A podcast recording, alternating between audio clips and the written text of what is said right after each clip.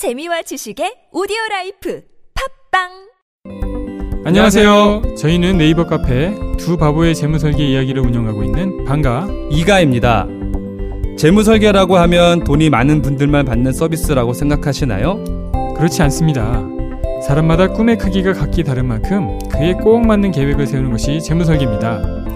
꿈에 한 발짝 더 다가가실 수 있도록 당신만의 재무 맞춤 옷을 디자인해드리겠습니다. 우직하고 정직하게 일하는 친구 두바보를 네이버에서 검색해 주세요.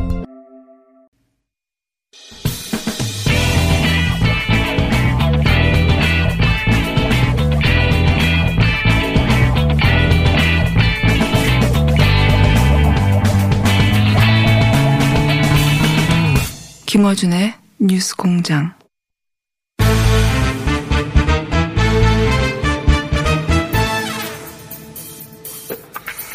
네, 저희 정치 고정 코너들이 예, 총선 임박해서 다들 바쁘셔 전화 연결이 많습니다. 오늘도 전화 연결입니다. 대한신당의 박지원 의원 전화 연결되어 있습니다. 안녕하십니까? 목표입니다. 네. 세상 개불카타로 나갑니다. 알겠습니다. 자, 오늘 시간이 길지 않아서 바로 본론 들어가서 네네. 집중적으로 여쭤보겠습니다. 그 우선 안철수 전 대표가 탈당을 했습니다. 네. 네네. 앞으로 행보 어떻게 이어질 거라고 전망하십니까? 안철수 전 대표는 사실 에, 보수를 표방하면서 창당하려고 처음부터 계획했지만은 손학규 대표가 안철수 대표가 돌아오면은 다 내놓겠다 라고 네. 해서 바른 미래당에서 둥기를 틀면은 돈도 200억 있고 비례대표 있기 때문에 거기서 할까 했지만은 손학규 대표가 거절함으로써 새로운 신당을 창당하지 않을 수 없을 겁니다. 예. 그러나 그 당이 비례대표고 나머지 현역 의원, 지역국회는 권은희 의원 한, 얘기, 한 사람이기 때문에 약간 초라한 그러한 모습의 창당이 될 것으로 봅니다. 그런데 이제 그 그래서 그런지 한국당에서 추진하고 있는 보수대 통합 그 흐름에 통추위를 통해 합류할 것이다라는 전망도 있습니다. 안철수 대표는 그건 본인의 뜻이 아니라고 말하고 있긴 한데 이런 저는 가능성은 통추위를 통해서 네. 한국당에 통합하지 않으리라고 봅니다. 아 그렇게 가지는 않습니다. 지금 안철수 전 대표와 항상 함께하던 김영환, 문병호 네. 어, 이런 분들이 가 있지만은 예. 또 우리가 함께 정당 활동을 할 때 보면은 그분들이 꼭또 경우에 따라서는 안철수 개이지만은 경우에 따라서는 안철수 전 대표를 강하게 비판하기 때문에 저는 그렇게 보지 않습니다. 음. 그러니까 독자 독자 신당을 창당해서 활동할 것이지 어, 이 한국당에서 추진하는 그 대통합에 합류하지는 않을 거라고 보시네요. 그렇습니다. 안철수는 독자 정당을 창당해서 보수 대통합 협통이 성공적으로 되면은 연합 같은 것은 할 수 있지만은 그 당으로 함께하지는 않- 않으리라고 봅니다. 뭐 최대치는 선거 연대 정도가 될 것이고 합류하지는 않을 것이다. 네네. 예. 그렇게 전망하신 이유가 있습니까? 아무래도 지금 현재 안철수 대표가 그쪽으로 합류가 되면은 자기가 당 대표 그것보다도 대통령 후보가 될 수 있는가 음. 하는 것을 강하게 생각하기 때문에 안철수 대표는 사실 바른미래당의 손학규 대표가 내놓을 것을 믿고 나는 에, 총선에 출마하지 않고 당을 키워보겠다. 그렇게 해서 그 결과를 가지고 어, 대통령 후보로 직행하려고 했지만은 이번에는 손학규 대표가 그럴 수 없다 해가지고 어, 내놓지 않으니까 결국 신당을 창당하려면은 이제 국회의원에 좀 당선도 시켜야 되고 창당 자금도 필요한데 그러한 것은 과거 경험으로 보면은 그 뭐 창당해야 할수 있겠죠. 그렇지만은 자기가 대통령 되는 당이 돼야 되는데 그쪽은 아무래도 그렇게 현실적으로 자기가 당 대표 당 대표 및 대통령 후보 되기가 퍽 어려울 것으로 보기 때문에 음. 제 3 어, 중도 어, 그러한 정당을 표방하면서 창당하리라고 봅니다. 그 대선이 목표이기 때문에 네네. 그 한국당과 합쳐가지고는 본인이 대선 후보가 될 가능성이 낮아서 그쪽으로는 가지 않을 것이다. 네, 그렇습니다. 그러면 초등학교 대표의 바른미래당은 안철수계까지 빠져나가고 나면 어 이제 몇 명 남지도 않게 되는데 그러면 몇 명 남지는 않았지만은 돈은 200억 남은 거죠. 그러면 이 손학규 대표의 바른미래당은 어떻게 될 거라고 보십니까?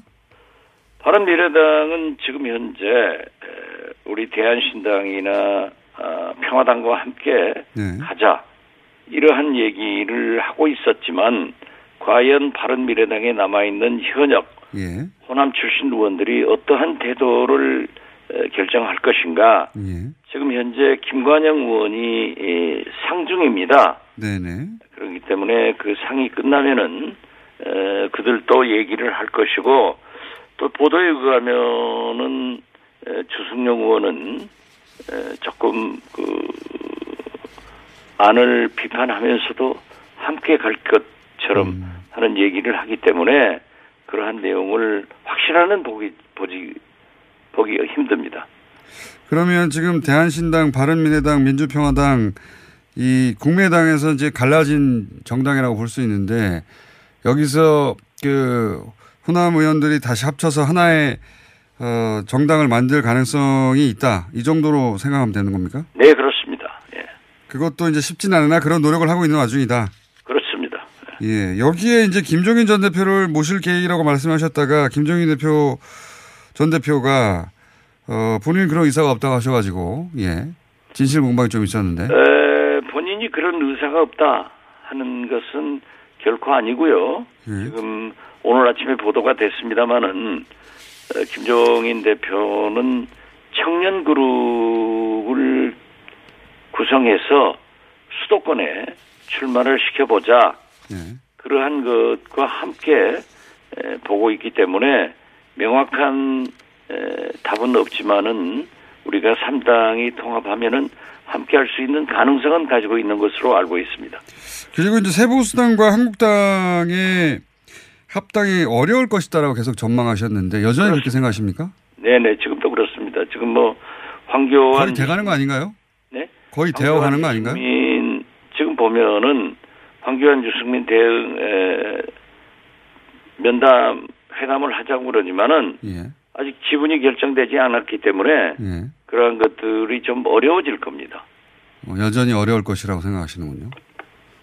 그리고 언론 보도상으로는 뭐 어, 쉽지는 않아도 결국 될 거라는 전망이 많은데 의원님은 그건 계속 혁통에서 박형진 위원장이 예. 오늘까지 30일까지 유승민 대표에게 태도를 결정하라 예. 하고 압박을 하고 있지만은 예. 유승민 대표도 지금 현재 소속 의원 7분 아니에요? 예. 7 플러스 알파를 요구한다. 이런 보도가 있기 때문에 만약에 그렇게 되면은 이 새 보수당은 물갈이 대상이 하나도 있을 수 없는 거죠. 이랬을 때 한국당에서는 어떻게 하겠어요? 그7 플러스 알파라고 하는 것은 지금 현재 현역 의원들의 공천은 다 부장할 뿐만 아니라 플러스 알파도 보장해달라 이런 얘기인 거죠. 네 네 그런 것으로 보도가 됐네요. 그러니까 그런 그 알파를 조정하기 힘들어서 이게 결국은 쉽지 않다 이런 말씀이신 거죠. 저는 현역 의원 전체도 황교안 대표로서는 어려우리라고 봅니다.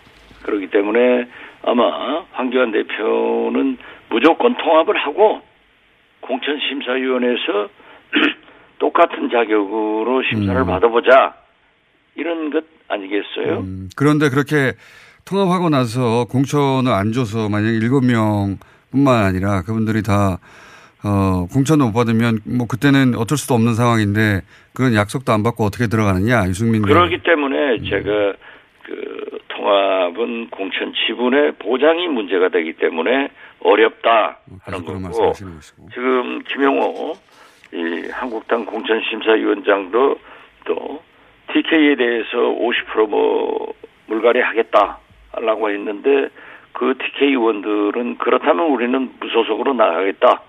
음, 그 무소속이 저는 친박신당을 의미한다고 생각합니다. 알겠습니다. 그런 말씀은 계속해 보셨고 자 현안 중에 지금 신종 코로나 바이러스 때문에 어, 여러 갈등이 있습니다. 그 중에서 어제 이제 그 진천 아산 지역에 있는 경찰 인재개발원과 법무연수원에 어, 그 귀국하는 교민들을 격리하겠다고 하자 주민들이 반발하고 있어요. 여기에 대해서는 어떻게 생각하십니까? 글쎄요, 뭐, 그, 일종의 자기 지역에 왜 그러한 혐오, 네. 환자들의 시설이 들어오느냐 네. 하는 반발은 있겠지만은 공공, 공동체 생각을 해서 국가가 필요한 기관이기 때문에 철저한 방역을 하고 받아들여야 된다고 생각합니다. 알겠습니다. 뭐 의학 정보가 개개인들에게 다 충분히 있는 게 아니니까 불안해서 그렇기는 할 것 같은데. 예. 어, 당연히 있고 중국에서 그렇게 합동으로 어, 들어오면은 합동 격리를 시켜서 지, 어, 진위 환자 진위 여부를 가릴 거기 때문에 그러한 것은 좀 감내해야 될 것 아닌가 그런 생각 같습니다. 예. 그 격리 절차도 굉장히 엄격하다고 하니까 예. 네. 정치권에서도 좀 그 주민들에게 안심할 수 있는 정보를 줘, 줘야 될 것 같고요. 그죠? 예. 지금 현재 정부가 비교적 잘 대처를 하고 있는데 이것도 자꾸 정략적으로 이용을 해가지고 한국당 등에서 그런 어, 루머나 가짜 뉴스를 밝히면 안 되는 거죠. 어, 때문에 주민들이 반대하니까 옮겼다는 것도 이게 지금 말씀하신 가짜 뉴스에 해당되는 거거든요. 그 제가 알기로는 천안에 있는 우정연수원은 어, 수용 가능 인원이 200명밖에 안 되고 이번에 네. 700명이 온다고 하자 예. 그 대규모 인력을 수용 가능한 진천으로 옮긴 건데 주민들이 반대하니까 옮겼다라고 그 주민들을 자극하는 가짜뉴스를 누군가 뿌리고 있어요, 사실은. 예. 그러한 것은 정부가 더 방침이 흔들려서도 안 되고 국민들도 그러한 시정을 잘 알기 때문에 협력하는 것이 에, 빨리 퇴치하는 길이다. 저는 그렇게 봅니다. 알겠습니다. 오늘은 여기까지 하고요. 예, 예. 스튜디오 나오실 때 좀 긴 얘기 나누겠습니다. 예, 오늘 말씀 감사합니다. 나가겠습니다. 알겠습니다. 감사합니다. 예, 감사합니다. 네, 대한신당의 박지원 의원이었습니다.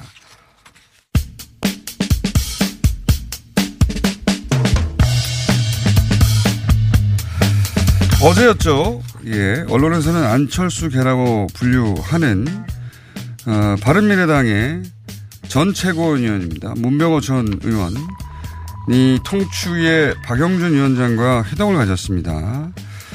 문병호 전 최고위원 전화 연결해 보겠습니다. 안녕하세요. 네, 안녕하세요. 네. 언론에서는 유보적인 입장을 보였다. 어떤 언론은 사실상 합류를 선언했다. 이렇게 갈리는 보도를 했는데 네. 에, 그 사실상 합류를 선언하신 겁니까? 뭐, 한 발 정도는 드러났다고 봐야죠. 한 발 정도는 공, 들어갔다. 어, 공식적인 합류선언은 뭐, 최종 고민하다가 다음 주 초에나 할까 생각하고 있습니다. 예. 다른 한 발은 그러면 여전히 어, 밖에 있다는 건데 다른 그러니까, 다- 저는 이제 삼지대의 독자적인 노선, 정치 혁신 노선을 그동안 주장해 왔는데, 예. 그것이 현실적으로 가능하지 않다라고 판단이 돼서 이제 예. 차선책을 선택한 건데요. 마지막까지 삼지대가 가능한지 최종 점검해 보고 예. 최종 결정할 생각입니다. 그런데 이제 현재까지의 상황을 보자면 한국당과 새 보수당이 이제 합당하는 움직임이 가장 그 눈에 띄는 움직임 정도인데 이렇게 네네. 되면 사실상 도로 새누리당이라는 비판이 있는데 그러면 새누리당에 합류하시는 셈이 되는 거 아닙니까? 저는 꼭 그렇게 보지는 않는데요. 예. 지금 음 제가 정치권에서 중요한 것은 심판과 혁신이라고 봅니다. 심판과 전진이라고 보는데요. 지금 그 통추에는 심판만 있습니다. 혁신이나 전진의 이미지는 없고 또 그런 세력도 없습니다. 그런데 문제는 이제 그분들이 심판할 자격이 있느냐. 이미 그분들이 박근혜 대통령 탄핵 받으면서 한국당도 심판 받은 건데 예. 심판 받은 사람들이 또 심판을 한다. 그 개혁을 하기 위해서는 클린 핸즈가 해야 되는데 지금 예. 거기도 더러운 손이거든요. 그러니까 통추가 진정으로 문재인 정권을 심판하기 위해서는 그, 그 심판할 수 있는 세력이 앞장서야 되고 또 혁신과 전진의 가치가 중심에 서야 된다. 저는 그런 입장이고요. 그런 흐름들을 좀 만들어 볼 필요가 있다고 저는 판단하고 있습니다. 그러면은 김용환 전 의원이나 지금 의원님 같은 분들이 합류해서 혁신을 말할 수 있는 자격을 가진 분들이 어, 혁신을 말해야 되기 때문에 두 분뿐만이 아니라 다른 분들도 더 많이 합류하게 될 것이다. 이런 말씀이십니까? 네, 그렇습니다. 저는 뭐, 그, 도로 새누리당에 대해서는 국민들로부터 지지받는 것도 한계에 봉착할 것이고, 새로운 세력들이 좀 참여해야 되는데, 예. 뭐 그런 세력들이 참여하는 어떤, 뭐, 계기를 만들 수 있다고 보면 그것도 정치적인 진전이라고 보고요. 또, 지금은 이제 국민들께서 기, 기존 정치판을 완전히 갈아엎는 새 정치 혁신을 원하고 계시지만은, 또 한편으로 중요한 것이 현 문재인 정권의 심판이라고 봅니다. 두 가지 이 토끼를 잡- 잡아야 되는데 에, 일단 현실적으로 문재인 정권 심판을 우선 하고 그 다음 단계로 정치 혁신의 과제를 추진하는 것도 하나의 방법이 아닌가 그렇게 판단하고 있습니다. 그러면 그 두 분 외에 그 어제 통추위 모임을 가진 두 분 외에 누가 더 그 모임에 그 통추위에 이 움직임에 참여하게 될 예정입니까? 지금 이제 국민의당의 전직 그 원외위원장들하고 전직 의원들 좀 참여할 가능성이 있고요. 그리고 네. 이제 또 그동안에 이제 민주당, 한국당의 양극단 진영 싸움을 바라보고 있던 그러면서 어느 쪽에도 가담하지 않던 사람들도 이제는 에, 선택지가 아, 이제 어느 정도 드러나고 있기 때문에 기존에 선택할 수 있는 지점에 선택할 수밖에 없기 때문에 이제 문재인 정권 심판에 동의하는 분들은 음, 아마 동참하지 않을까 그렇게 예상하고 있습니다. 그 두분 외에 아직 확정된 건 아니지만 더 있을 것 네. 같다 이런 말씀이신 거죠? 예, 그렇습니다. 음. 예. 그런데 이제 가장 중요한 건 안철수 전 대표가 여기 합류하느냐인데 안철수 네. 전 대표는 어, 본인과는 무관하다고 계속 뜻을 밝히는데 여기 합류하게 될까요? 지금 안철수 대표께서 택할 수 있는 길은 이제 제3의 독자 노선을 걷는 길이 있고요. 여기 통합에 참여하는 길이 있는데, 뭐, 이제 안철수 대표께서는 독자적인 제3의 노선을 지금 가시겠다고 하고 있습니다. 그런데 저는 그 노선이 성공하기 힘들다고 봅니다. 이 안철수 전 대표께서 현실 정치인이기 때문에 성공하기 힘든 길보다는, 어, 좀 더 현실적으로 가능한 길을 갈 가능성이 있다고 보고요. 어, 저는 2월 말쯤 가서 다시 한번 아마 통합 논의가 또 쟁점이 되지 않을까 그렇게 예상하고 있습니다. 그때쯤 지금 통추의 움직임과 안철수 전 대표가 만들고자 하는 그 새로운 당과 만나는 시점이 있을 것이다. 네네. 안철수 전 대표께서도 이제 독자 노선을 한번 해서 뭔가 이제 국민들로부터의 호응도나 지지도도 점검해 볼 것이고 뭐 지지가 높으면 높은 대로 또 지지가 낮으면 낮은 대로 아마 또 통합의 필요성이 돼도 될 거예요. 그때 가면 다시 한번 통합 논의가 다시 불붙 그 걸로 보고 있고요. 그때 가서 이제 안철수 전 대표가 어떤 선택을 할 것인가, 독자 노선을 고집할 것인가, 아니면 통합에 참여할 것인가, 그것은 저는 열려 있다고 보고 있습니다. 알겠습니다. 한 가지만 여쭤보겠습니다. 선거가 이제 임박했기 때문에 이제 여론을 계속 출렁이긴 할 텐데 어쨌든 네네. 연말 연초 여론조사에 의하면 어 여당 심판이 아니라 야당 심판론이 더 우세하거든요. 그런 가운데서도 어 꼭 이 야당과 그러니까 그 과거 새누리당과 손을 잡아야만 하는 그 절실한 이유가 있습니까? 저는 뭐 그 야당 심판을 동의하지 않고요. 아, 그 이제 정부나 또 일부 친정부 여론조사 기관이 만들어낸 화상이라고 생각하고 있습니다. 어, 지금은 이제 민주당도 싫다, 한국당도 싫다 어, 하지만은 결, 결국 투표 날에 가서는 결국 저는 현 정권에 대한 평가가 이번 총선이라고 보고 있습니다. 그래서 결국은 정권 심판론으로 갈 것이다 그렇게 보고 있고요. 저는 뭐 자유한국당을 좋아하지 않는 사람이지만은 현재 문재인 정권은 이번에 심판해야 되고 새로운 길을 모색해야 한다고 어, 저는 그렇게 전국을 바라보고 있습니다. 알겠습니다. 왜냐하면 애초 그 정치를 어, 범진보 진영이 시작하셨기 때문에 보수 세력과 손을 잡는다는 비판이 있을 것 같아서 제가 먼저 여쭤본 겁니다. 어, 예. 이제 지금은 진보 보수라는 이제 개념도 이제 수명이 다했고요. 저는 뭐 지금의 민주당, 한국당은 수명이 다했다고 봅니다. 이번 총선 지나고 나서는 새로운 정치 질서가 다시 형성될 것이고 저는 뭐 그렇게 예상하기 때문에 지금의 민주당, 자유한국당 이거 중요하지 않다고 봅니다. 그래서 새로운 어, 중도 실용 정당이 탄생하게 될 것이고 거기 네네. 함께 하겠다 이런 말씀이신 거죠? 그렇죠. 뭐 그렇게 솔직한 얘기로 그, 그, 그 시대를 대비하기 위해서는 제가 또 국회 의원이 돼야 예. 어, 힘을 가지고 제 소신을 추진할 수 있기 때문에 잠시 잠시 좀 정거장을 거쳐 간다고 생각하고 있습니다. 잠시 몸을 잠시 몸을 이탈하는 정도다 이렇게 이해해달라. 예. 예. 근데 그러자면 공천을 받으셔야 될 것 같은데. 그건 이제 그건 이제 뭐뭐 저희 정책 능력이나 여러, 여러 가지 뭐뭐 어떤 객관적인 상황이 좌우될 건데요. 예. 뭐 그렇게 해서 한번 기대해 보는 것이고 뭐 어쨌든 간에 뭐 승리 가능한 현실 가능한 조건을 보존을 해야죠. 뭐 수- 현실적으로 가능하지 않는 길을 갈 수는 없지 않습니까? 알겠습니다. 현실 정치인으로서 선택할 수 있는 옵션이 그다지 많지 않고 이게 그나마 예, 예. 어, 본인이 생각하는 정치를 실현하는 길일 수 있어서 잠시 들러간다. 이렇게 예, 저는. 저는 그동안에 뭐, 수- 뭐, 뭐, 지난 4년간 계속 제3의 어떤 대안 노선을 계속 주장해 왔었는데, 예. 오늘 판단은 저는 그것은 이번 총선에서는 어렵게 됐다라고 저는 판단하고 있습니다. 그래서 이제 알겠습니다. 어쩔 수 없는 선택을 한 거라고 봐야죠.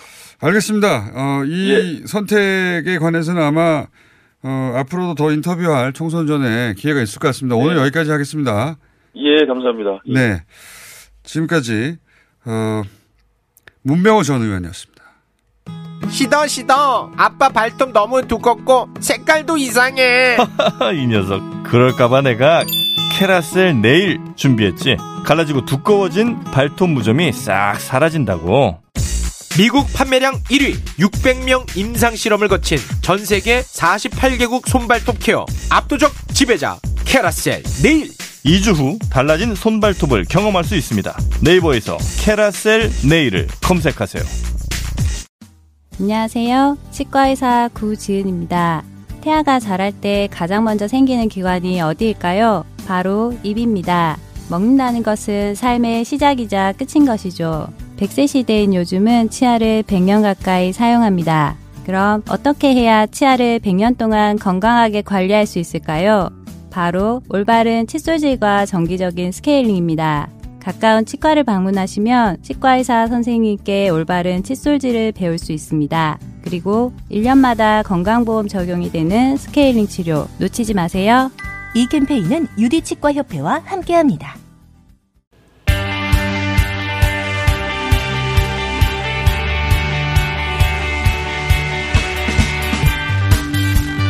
리얼미터 그것마저 알려주마. 김주영입니다. 자, 어, 설 연휴가 지난 후에 여론조사인데 네, 예. 기본적으로 정부 여당이 유리한 뉴스는 단 하나도 없었어요. 예, 최근에. 부정적인 여론이 예, 그렇죠. 뭐, 있기 때문에. 그 검찰 갈등, 그리고 그게 잠잠 해질 틈도 없이 코로나. 예, 신종 코로나 바이러스. 예, 이런 전염병이 크게 돌면 일단 정부 여당이 퍼뜨리는 게 아님에도 불구하고 네. 정부 여당 지지율이 떨어지게 돼 있어요. 예. 그때 메르스 때는 박근혜 정부 지지율이 한20% 떨어져. 20%, 예, 하루에 한 6%에서 5% 정도 급락하는 경우가 푹푹푹 떨어졌죠. 그때 맞습니다. 20%까지. 물론 뭐 그때는 방역에 실패했기 때문이기도 예. 하지만 방역 어 그러니까 일단 그런 질병이 도- 돌면 어 나라님 잘못. 그렇죠. 예. 이런 인식이 기본적으로 맞습니다. 있어서 네네. 정부 여당의 굉장히 불리한 이슈고 에, 그리고 이제 뭐 이제 총선 국면에서 한 주 단위로 예. 지지율이 이렇게 빠졌다가 오차범위 내에서 붙었다가 뭐 반복하게 되죠. 반복하니까요. 반복하게 되고 네. 그 메르스 때 비- 비하자면 이 코로나는 그나마 선방한 거라고 볼 수도 있습니다. 예, 현재. 네. 그리고 뭐 여당에서도 뭐 인재 영입 관련해서 또 그렇죠. 사고가 인재 사고와 있었고. 영입 사고가 또 네네. 있었고 좋은 이슈가 하나도 없어서 네. 일단 대통령 지지율이 하락했을 거라는 예측이 가능한데 실제로도 그렇군요. 네, 1월 5주차 주중 동향 리얼미터입니다.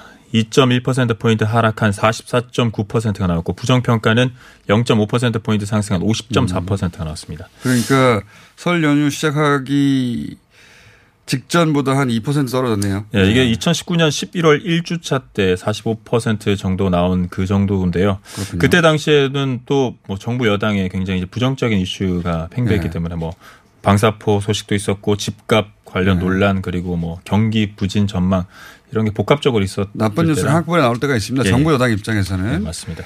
근데 이제 그래서 저도 그 정당 지지율도 봤는데 네, 정당 지지율 원래 그 한쪽이 오르면 한쪽이 내리는 뭐 부적 상관관계 이게 깨진 지가 한 몇 주 계속 연속이 되고 네. 같이 있고. 오르고 같이 내리고 네네네. 그런 네네네. 상황인데 지금 거의 2% 포인트씩 거의 약 2% 포인트씩 다 빠졌습니다. 민주당도 2.2% 포인트 하락한 38.2%. 뭐 일주 만에 40%를 오르고 내리고 하는 상황인데요. 어, 한국당은 2.3% 포인트 하락한 29.8%가 나왔습니다. 이거는 기본적으로는 일종의 정치 불신 같은 거죠. 예. 네, 그렇습니다. 사람들이 불안한데 불안을 어, 정치권이 해결해 주지 못하는 네. 예, 그러다 보니 뭐 양쪽 모두 떨어진 거예요 지금. 예. 네, 그 민주당은 50대와 자영업자는 상승했고요. 그리고 한국당 같은 경우는 40대가 상승했고 나머지 뭐 지역 연령 계층에서는 하락하는 그런 추세를 보였습니다. 중도층에서 양당 간의 격차는 어떻습니까? 중도층 양당 간의 격차는 그 민주당 여당이 좀 높게 다시 6.4% 포인트로 더 벌어졌습니다. 아, 양당 간의 중도층 네, 민주당은 사이에서 34.8%, 예. 그냥 한국당은 28% 이제 20% 후반을 기록했습니다. 정부 여당에도 악재지만 이 보수 정당에도 호재는 아닌. 네, 상황이네요. 맞습니다. 그래서 네. 무당층이 네. 상당폭 증가해서 12.9%, 3% 포인트 상승 12.9%가 나왔습니다. TK와 자영업 자에서는 무당층이 이제 하락했고 나머지는 다 상승하는 그런 양상을 이. 수치를 너무 민감해 하실 게 아니라 그 방향성, 맞습니다. 추세가 그렇다는 네, 겁니다. 추세가 예. 그렇다는 거죠. 전 국민의 38.2%가 뭐 이렇게 지지한다고 경향- 네. 받아들이기보다는 어쨌든 전체적인 추세가 양당 지지자들이 좀 빠졌다. 네, 경향성으로만 봐주시면 대통령. 좀 빠졌고 예. 전체적으로 정치 불신이 좀 높아졌다 이렇게 봐야 될 것 같습니다. 지금 이제 네. 총선 국면이니까 또 네. 다음 주에 또 어떻게 될지 모르고 오늘 맞아요. 달라지고 하는 상황. 하루 사이에도 크게 맞습니다. 올랐다가 빠졌다고 하는. 게 총선 국면이라 과거에도 보면은 지지율이 뭐 크게 떨어졌다가 다시 크게 높아졌다가 역전됐다가 업착뒤착을 하죠. 예, 일주일 일주일이 아니라 하루 이틀 생활에도 그런 일이 벌어지긴 합니다. 상자를 이제 열어봐야 알 수 있는 상황. 지금 추세는 어쨌든 정치권 전반에 대한 불신이 좀 높아졌다 네. 이렇게 이해하면 될 것 같고요. 불안하니까요 사람들이. 예, 이제 예. 중도층이 이제 이탈을 했다가 붙었다가 예. 하는 그런 상황입니다. 자이 재미는 일단 개요 말씀해 주시고요. 네, 이번 주중조사는 TBS를 리얼미터가 1월 28일과 29일 이틀 동안 전국 19세 이상 3만 1,251명을 접촉을 해서 1,508명의 응답을 완료했고요. 유무선 전화면접 자동답 혼용 방식을 실시했고 표본 오차는 95% 신뢰 수준의 플러스 마이너스 2.5%포인트, 응답률은 4.8%입니다. 자세한 사항은 리얼미터.net 또는 중앙선거여론조사심의위원회 홈페이지에서 확인하실 수 있습니다. 아 다른 정당을 얘기를 안 네. 해요. 예. 네, 다. 네, 새로운 보수당 3.8%로 동률이 나왔습니다. 그리고 바른미래당은 0.2%포인트 하락한 3.9%, 정의당은 4.4%로 동률이 나왔습니다. 평화당 0.4%포인트 상승한 1.4%, 민중당은 0.6%포인트 상승한 1.3%, 공화당은 0.7%포인트 상승한 1.8%, 대한신당은 0.3%포인트 하락한 1.4%입니다. 무당층이 12.9%. 예, 아까, 예, 맞습니다. 네. 10% 넘었습니다. 무당층이. 그리고 어, 이 조사를 꼭 해보고 싶었는데 이제 결과가 나왔습니다. 그러니까 네. 어, 우한 폐렴이라는 용어를 굳이 예. 사용하고 있는데 우리나라에서만 사용하고 있는데 WTO 권고로도 그렇고 2015년에 예. 사람이랑 지역 사람이란 지역을 이런 질병의 이름을 넣지 말라고 권고해왔고 뭐 당연한 건 거죠 사실은. 네네. 예. 그래서 어, WTO에서 신종 코로나 바이러스라고 부르고 있고 정부에서도 그래서 이것이 국제적인 명칭이니 네. 이렇게 쓰자고 권고했어요. 그래서 네네. 이 권고에 대해서 국민 여론을 물어봤습니다. 예, 보수 정당에서는 중국 눈치를 보는 거라고 비판하고 있고 어 이거는 국제적으로 쓰는 용어니까 당연히 써야 된다고 하는 측이 네. 또 있는데 국민들은 어떻게 생각하느냐 적절하다가 52.5%가 나왔고요. 뭐, 그러니까 신종 코로나 바이러스 용어를 사용하는 게 네, 적절하다. 적절하다. 예. 코로나, 신종 코로나 바이러스 용어로 사용하는 게 적절하다가 52.5%, 예. 부적절히 31.8%가 나왔고요. 근데 모른 무응답이 15.7%가 나왔기 때문에 사실상 이거는 뭐 지역 연령 계층 상관없이 모두가 다 적절하다. 예, 가까운 음, 거로. 예, 일단 그런 났습니다. 구체적으로 적절하다가 50%가 넘었고 네. 예. 이건 적절하지 않다라고 따로 선택한 분들이 30% 정도. 네, 예. 이거 저희가 퍼센테이지를 말해서 이번 조사는 TBS 의뢰로 리얼미터가 1월 29일에 하루 조사했고요. 전국 19세 이상 성인 남녀 501명을 대상으로 유무선 전화 면접 자동등 혼용 방식을 실시했고 표본 오차는 95% 신뢰 수준의 플러스 마이너스 4.4%포인트, 응답률은 4.5%입니다. 자세한 사항은 리얼미터.net 또는 중앙선거여론조사심의위원회 홈페이지에서 확인할 수 있습니다. 제가 WHO를 WTO라고 그랬거든요. WTO. WHO. 네. 세계무역기구입니다. 네. 잘못했어요. 아, 예. 세계보건기구. 네, 세계보건기구는 WHO. WHO. 네. 근데 이걸 제가 WTO라고 했다고 저희 제작진이 꼭 집어가지고 아, 예. 네. 저도 정정했습니다. 저도 몰랐습니다. 네. 자, 신종 코로나 바이러스라고 쓰는 것이 맞다. 근데 대체적으로 보수 진영에서 예. 네, 맞습니다. 이미 이제 보수 정당에서 그런 프레임을 아 이건 중국 눈치를 보는 거라고 유포했기 때문에 어 적절하지 않다. 그러니까 그냥 우한 폐렴으로 써야 된다고 생각하는 분들도 한 30%는 있는 거죠. 예. 예. 사실 뭐 5년 전 그 메르스 때에 비하면 정말 정부 대응이 굉장히 예. 긍정적인 대응이란 여론이 확산하고 있는 있습니다. 그때는 너무 그 비정상적이었으니까요. 예, 그때보다 못하기는 어렵습니다만은. 예. 자, 그래서 전체 전체적으로는 사회 불안이 있다 이 정도 어, 여론 지형으로 보시면 되겠습니다. 네. 리얼미터의 김주영이었습니다.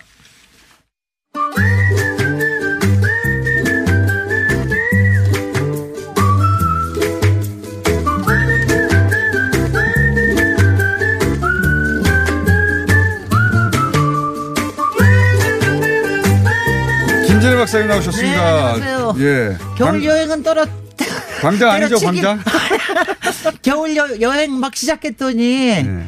어, 이 코로나 바이러스 때문에 여행 가기 어려워졌어요. 모든 게 다 어려워져서 겨울 예. 여행은 다음에 좀 안전하게 갈 수 있으리라 기대하면서 사실 이 코로나 바이러스에 대해서 언론이 좀 너무 과도하게 공포심을 자극해가지고요. 네. 그렇게까지 그 공포심을 가질 일은 아닌 것 같은데. 네. 그 근데 저기 공포심도 어느 정도는 필요해요. 또 그렇게 그렇죠. 해야지. 그렇죠. 렇게 해야지 그 다음에 여러 가지 개인 위생을 더 신경 쓰게 때 되고. 뭐 그것도 그것도 예. 뭐 그건 필요한데. 그 정도를 넘어가는 게 아닌가 네. 싶은. 아 저는 이제 언론보다도 네. 솔직히 언론이 언론이 조금 한 거 가지고 얘기하는 건좀 웃기는데 저그 자유한국당 이럴 때 좀 잘해야 되는데 이 야당이 정말 뭐 중국에서 아, 중국인을 아예 받지 말자 이런 거요. 뭐 무슨 좀 국가 운영에 대해서 좀 같이 책임지는 자세가 이럴 땐 굉장히 필요한데 그런 거는 좀 아쉽더라고요. 네. 그 중국인 전체를 혐오의 대상으로 이렇게 둬버린다든가 그러면 진짜 외교하기도 어렵고. 아니 근데 아니 왜냐하면 어떡하란 저는. 정말로 그러는 게 정치권에서는 절대로 공포 마케팅이나 혐오 마케팅 하면 안 됩니다. 찬스라고 보는 것. 같아요. 네. 근데 지금 방금 여론조사에서 나왔지만 이러면 예를 들어서 정부 여당만 떨어지고 야당은 올라가느냐 그렇지 않다. 그렇지 않습니다. 네. 사회 국민들은 불안이 커지고 다 떨어지는. 예, 네. 다 떨어지는 거거든요. 네. 그, 그런 점에서 여러 역할을 해주시는 뉴스 공장에 감사합니다. 그러라고 분명히 있는 겁니다. 예. 네. 자 오늘 주제는 그러면 그래서 제가 그거는 이제 때려치우고 오늘은 그럼 뭐 하냐. 오늘 남산의 부장들 영화가 개봉이 됐으니까 네. 남산 얘기를 좀한 해보자. 가지만 더 말씀드리면 네. 그 이제 그 격리 시설 네. 그, 그 주민들이 반발하잖아요. 네. 근데 잘못해진 것들이 계속 있어가지고 이 이제 침으로 침이나 또 눈을 바, 눈을 바라보기만 해도 그건 아니고 네, 네. 침으로 네. 침으로 이제 전파된다는 건데 비말이라는 게 침이니까 근데 이게 한 2m 가면 무거워서 떨어진대요. 떨어져서 네. 그게 이런데 묻어 있는데 네. 이거를 이제 우리가 손으로 만지니까 제 말은 뭐냐면 네. 그 시설로부터 1km 정도 떨어져 있는데 아, 그. 침이 1km를 날아갈 수가 없고 아 주변에 민가가 1km 근처에 있는데 그거 가지고 그런다. 그게 안 된다. 침이 아. 안 날아가. 그리고, 그리고 저도 몰랐는데 오늘 저희 전문가 모시고 얘기 나누는데 자기 방에서 나오는 것도 다 체크를 한다는 거예요. 네. 방에서도 못 나온다. 네. 그때마다 열 측정하고 네. 기록을 하게 돼 있다. 어, 그러니까 그, 이- 그 이제가 저기 선생님이 네. 특히 본인이 에볼라 바이러스 때 격리 시설에 한 3주일 주. 들어가 보신 분이기 때문에 정확하게 얘기하시는 아주 현실감 있게 얘기해 주시더라고요. 그러니까 그게 동네에서 막 돌아다니는 줄 아시는 것 같아요. 그렇지 않다. 네. 경찰이 지키고 있다 하지 않습니까? 의료진이 지키고 있고. 네. 오히려 그분들이 그렇게 2주간 확실하게 그 소위 그 기간을 지나고 안전하구나 확인하는 게 모두에게 도 안전한 거 아닙니까? 네. 아니 그리고 또 이 얘기 나왔으니까 얘기를 안 할 수가 없는데 어, 저는 솔직히 요번에 이 천만 도시가 봉쇄된다라는 거에 대한 지금 이 충격이 제가 너무나. 있어서 이거 언젠가 한번 얘기할 겁니다. 그건 중국만 가능한 것 같아요. 네, 중국만이 가능하고 이럴 수가 있나 싶, 아니, 그러니까 이럴 수가 있나라는 그거 하고. 서울을 다 막아버린 거거든요. 그 다음에 지금 이제 그. 격리시설 얘기가 나왔으니 말인데 지금 일본 같은 경우에는 그냥 집에 돌려보내잖아요. 집으로 돌려보는 거. 근데 미국 같은 경우에는 격리 시설을 공항에 만들더라고요. 네, 근데 아 예. 이제 근데 그거를 만드는데 우리도 좀 법이 필요하겠어요 앞으로를 위해서. 뭐 법을 만들어 네, 네. 아예 아예 모르겠습니다. 법을 만들어 예. 놨더라고요. 그러니까 우리도 어떤 식으로 한다라는 거를 앞으로 그러니까 때마다 하는 그게 아니라 공항 근처에 사는. 사람들은 어떡합니까 그러면? 아니 공항 아니 이 아니. 시설을 가지고 뭐라고 하면 네. 서울에 있는 병원들이 있잖아요. 네. 그 옆에 사는 사람들은 다 어떻게 해요? 글쎄 말이죠. 네. 아예 확진자들이 있는데 네. 도심 한가운데 그러니까 이거는 정치권이 절대 이, 이 주민들을 부추기면 안 된다는 거죠. 언론도. 부추기면 안 되고 네네. 사실이 아닌데 네. 그런 얘기 하다가 네. 시간이 다 가고 있네요. 자, 남산의 남산의 부장들 부장들 보셨어요? 못 봤습니다 아직. 그러니까 보고 싶어요. 보세요. 예. 아 정말 조, 그러니까 정말 이게 그, 그, 그 취향에 맞으실 거예요. 아. 전혀 드라마틱하게 만들지 않고 난 저는 우리나라 영화 중에서 네. 그렇게 선울하고 쿨하게 만드는 영화가 드디어 나왔구나. 저는 드라이한 영화를 좋아해요. 네, 아주 드라이해요. 네. 그러니까 가령 1987년만 보더라도 저는 1987년 놀라웠던 게 영화를 다큐처럼 만들었거든요. 음. 그러니까 다 그런 그런 것도 굉장히 놀라운 기술이었는데 야 영화 자체도 인상을 받으셨군요. 네, 예. 그래서 그게 굉장히 좋은데 거기에서 보면 당연히 남산 얘기가 나오고 거기서 이제 남산이 근사하게 뭐가 나오리라 생각하시면은 전혀 아니고요. 참고로 그- 남산의 부장들 감독님과 네. 배우들 어, 섭외를 네. 그쪽에서 거절했어요. 거를 네. 거절할 거야. 영화 홍보를 그만해 주세요. 그래서